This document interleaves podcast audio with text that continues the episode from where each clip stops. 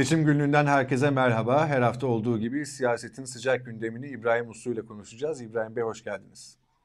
Hoş bulduk, kolay gelsin. Sağ olun. Ee, ilk olarak şununla başlayalım. Geçen haftanın en sıcak gündemiydi. Malum e, Erdoğan İyi Parti'ye ve Meral Akşener'e bir çağrıda bulundu. Masayı terk et, yanındakileri gözden geçir dedi. Bugünkü İyi Parti grup toplantısında Meral Akşener e, uzun uzadıya cevap verdi bu çağrıya. Öne çıkan birkaç cümlesini hatırlatalım. E, biliyorsunuz Sayın Erdoğan ne zaman Cumhur İttifakı'ndan bunalsa dönüp bize selam çeker, aynı soruları ısrarla sorar, aynı davetleri bir umut ısrarla tekrar eder. Bizim için hava hoş, bizim kararımız belli dedi. Heveslenenler için üzgünüm. Bizim o masaya oturmaya hiçbir niyetimiz yoktur. Çünkü biz o masayı yıkmaya, saray görünümlü kumarhanenizi başınıza yıkmaya geliyoruz dedi. Oldukça sert bir cevap e, verdi Akşener. E, şunu konuşalım. E, geçen haftanın gelişmesi ama konuşmaya fırsatımız olmadı. Erdoğan bu hamleyi neden yaptı? Reddedileceğini bile bile Akşener'in reddedeceği malumdu. Zaten hızlıca o gün cevap verdiler. E, şimdi de grup toplantısında, grup toplantısına cevap verdi. Neden yaptı? Bazılarının dediği gibi e, seçim sonrasına yönelik uzun vadeli bir hamle miydi? Yoksa e, şu an seçim öncesinde e, ortalığı bulandırmaya, suyu bulandırmaya mı çalıştı Erdoğan? Ne dersiniz?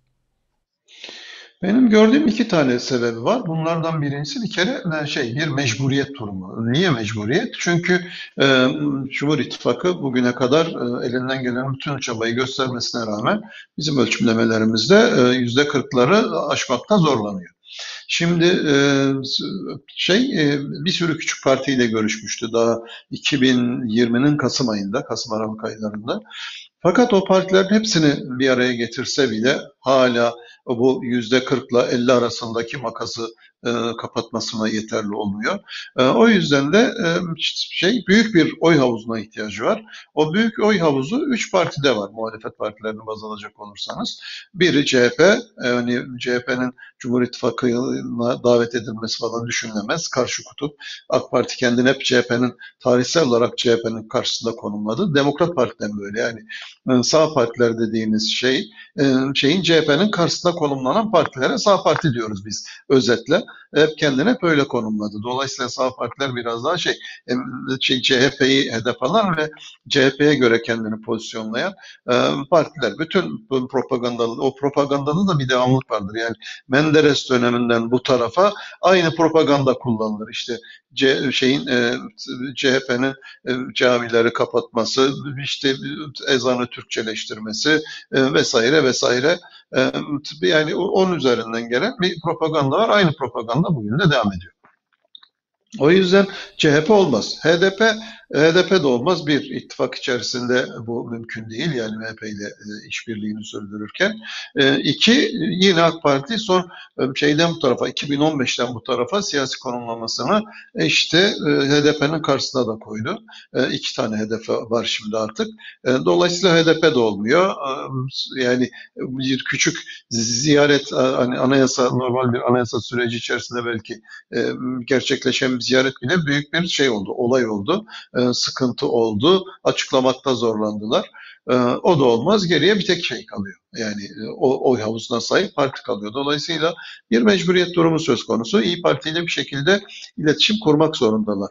Velev ki Cumhurbaşkanlığını kazansa bile e, Cumhur İttifakı biliyor ki parlamentoda 300'ü bulamayacaklar. 300 artı 1 olmayacak. O, o zaman da benzer bir sorun yaşayacaklar. Yani kanun çıkarmak istediklerinde CHP'ye, HDP'ye ya da İyi Parti'ye gitmek zorunda kalacaklar.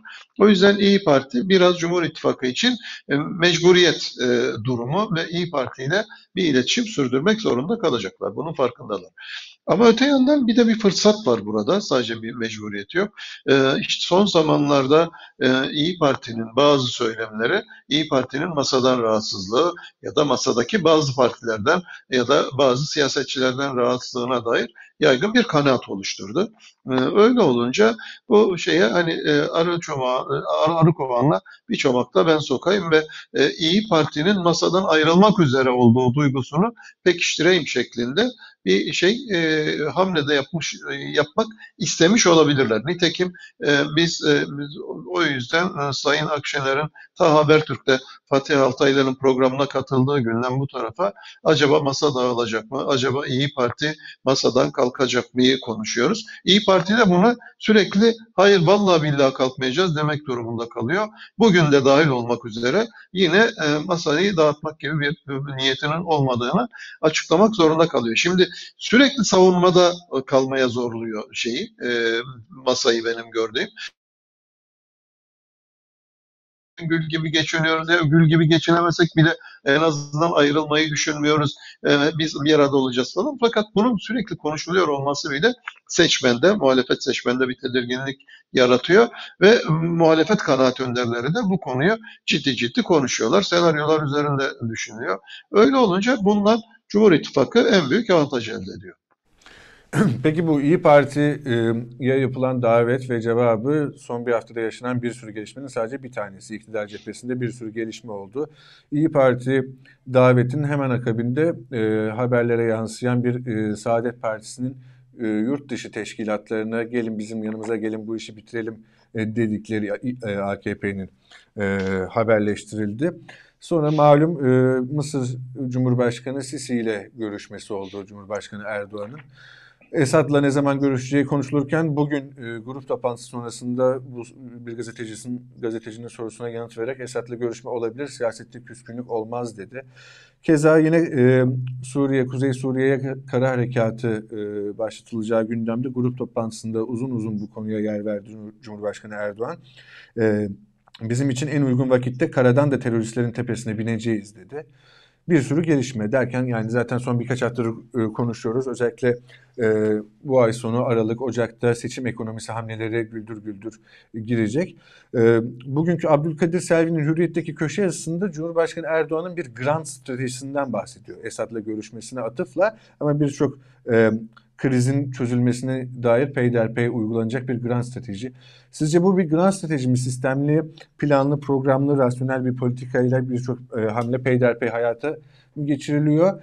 Yoksa internet dilinin modern tabiriyle e, Erdoğan e, bütün tuşlara aynı anda mı basmaya başladı? Ne dersiniz? Bir grand stratejiden falan bahsedemeyiz. Çünkü benim gördüğüm aslında e, AK Parti e, bu 2013'ten itibaren girmiş olduğu dış politika kulvarının açmazlarıyla karşılaşmaya başladı. Ne zaman başladı? Bu Doğu Akdeniz'deki e, şey e, işte bulunan o e, enerji kaynaklarının işte şey paylaşılması ve batıya transferiyle ilgili gelişmeler yaşadığında orada bir anda yapayalnız kaldığımızı gördük. Yani bizi o sürecin dışında tuttular. Bizi bypass ederek o doğal gazı geçirmeyi düşündüler. Biz bula bula sadece Libya'yı bulabildik bu bölgede işbirliği yapabileceğimiz. Hatta Libya da biliyorsunuz ikiye bölünmüş durumdaydı. O yüzden biz ikiye bölünmüş şey ülkenin e, yöneticilerinden biriyle işbirliği yapabildik e, ve gidip onu orada pozisyonunu korumak ve devrilmesini engellemek üzere doğrudan sahada e, güvenlik güçlerimiz falan görev yaptılar. Her türlü lojistiği sağladık vesaire ki onu iktidarda tutabilelim ve onun üzerinden de münhasır ekonomik bölge ilan ederek işte şeyin o doğal gazın daha doğrusu enerji kaynağının e, şeyden e, Akdeniz'in ötesine geçmesini engelleyebilelim diye. E, sonunda baktık ki bu bu şey bütün Akdeniz'de ve Orta Doğu'da yalnız kalmamız bizim açımızdan iyi bir şey değil ve Türkiye ondan sonra yani işte Yunanistan, Mısır'la şey anlaşabildi. Herkes herkesle anlaştı. Bir tek biz orada yapayalnız kaldık. Biz ve Kuzey Kıbrıs Türk Cumhuriyeti. Zaten o, o şeyi Kuzey Kıbrıs kimse tanımıyor. Yani Türkiye ondan sonra politika değiştirmeye başladı ve bölgede daha önce 2013 2021 arasında kavga ettiği herkesle yeniden barışmanın yollarına baktı. İsrail'le barıştı, Suudi Arabistan'la, Birleşik Arap Emirlikleri ile. Şimdi en son Mısır'la barış süreci oldu. Geriye bir Suriye kaldı. Şimdi Esad'la görüşmesi hangi sorunu çözecek? Ben yani mesela şeyin HDP'nin daha doğrusu şeyin PYD'nin, YPG'nin, PKK'nın bölgeden çıkmasını mı sağlayacak? Ee, ya da İdlib'de e, Suriye ve Rusya'nın birlikte yürüttüğü operasyonların durmasını mı sağlayacak? Ya da e, Suriye'deki göçmenleri geri göndermemize mi yardımcı olacak? Şimdi hani onunla da görüşmelisiniz. Tamam görüşün de hangi sorunu çözüyorsunuz? Şimdi e, şeyle Sisi ile tokalaşmış olmamız Yunanistan'la Mısır arasındaki sözleşmelerin, işbirliklerinin son ermesini sağlamadı. Şimdi bozarken çok hızlı bozuyorsunuz ama düzeltmeye kalktığınızda önünüzde uzun bir süreç var. Sadece görüştünüz diye e, oylarınız falan artmaz. Böyle bir şey söz konusu değil yani. E, bu benim gördüğüm sadece e, bu Cumhur İttifakı tabanının e, moralini yükseltmeye yarayan işler. Yoksa onun dışında somut bir e, diplomasi karşılığı falan bunun olmayacak. E, daha önce de aslında görüşebiliriz falan denmişti.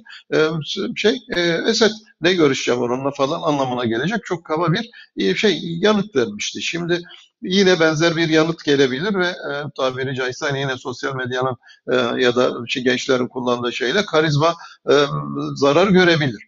E, o yüzden bunlar benim gördüğüm bir taraftan da riskli işler. Türkiye'nin gerçek problemleri var. İşte sınırımızın dibinde e, biz şeyden iki, oraya ilk e, sınır ötesi operasyonu 2016 yılında 15 Temmuz'dan hemen sonra yapmıştık Suriye'ye.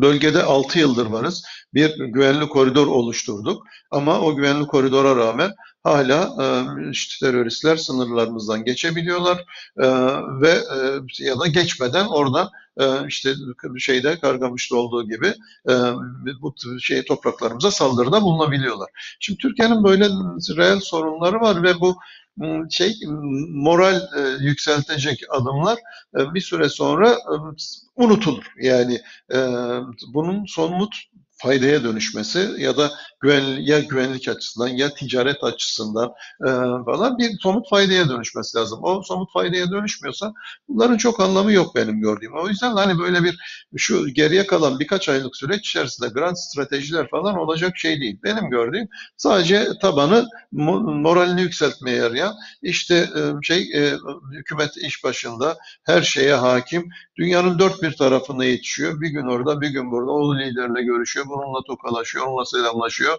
oraya mesaj gönderiyor falan. Bu şey hani böyle çok iş yapıyormuş ve bütün süreçleri yönetiyormuş algısını besleyen bir şey.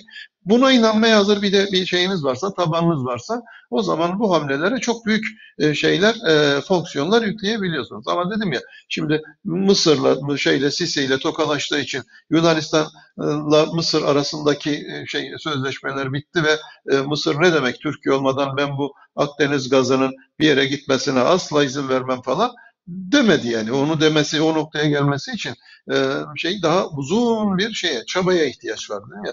Bozmak çok kolay ama onu yeniden inşa etmek çok zor. E, Esed'le görüşseniz e, kısa sürede hangi meselenizi çözeceksiniz? Yani Suriye ile ilgili herhalde saymaya başlasak 100 tane mesele çıkar. Bunlardan hiçbiri bir görüşmede çözülmez. Süreç bile başlamaz. Yani o, o şey e, onun için uzun bir yola ihtiyaç var. Bir de sadece Esed'le görüştüğünüzde o da meseleyi çözmüyor. E, Rusya e, meselesi şey ayrı bir aktör. İran ayrı bir aktör. Amerika ayrı bir aktör. Aynı anda dördünü falan birden ikna etmeniz gerekiyor. E, aynı zamanda da o ikna ettiğiniz şey Türkiye'nin de çıkarlarıyla örtüşen bir şey olmalı. Yoksa hani belli tavizler verecek olsanız dördü birden bunu alır hemen de.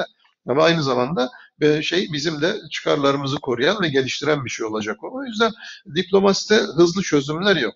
Ee, benim gördüğüm bu işin bu tarafı gözden kaçırıyor. Yani bir kere görüştüğünüzde e, şey bütün sorunlar çözdü, unutuldu, gitti. Yani 2010'dan bu tarafa biz e, Suriye'de e, sürekli bir şey yani askeri bir gerilim yaşıyoruz. Yönetimle bir gerilim yaşıyoruz. 12 yıllık, 11 yıllık neyse falan yani şey toplamda bir gerilimin tek görüşmeyle çözülmesini bekliyoruz şimdi. Yani bu eminim ki şey yani e, bu bir süre sonra bu şey e, pazarlanacak.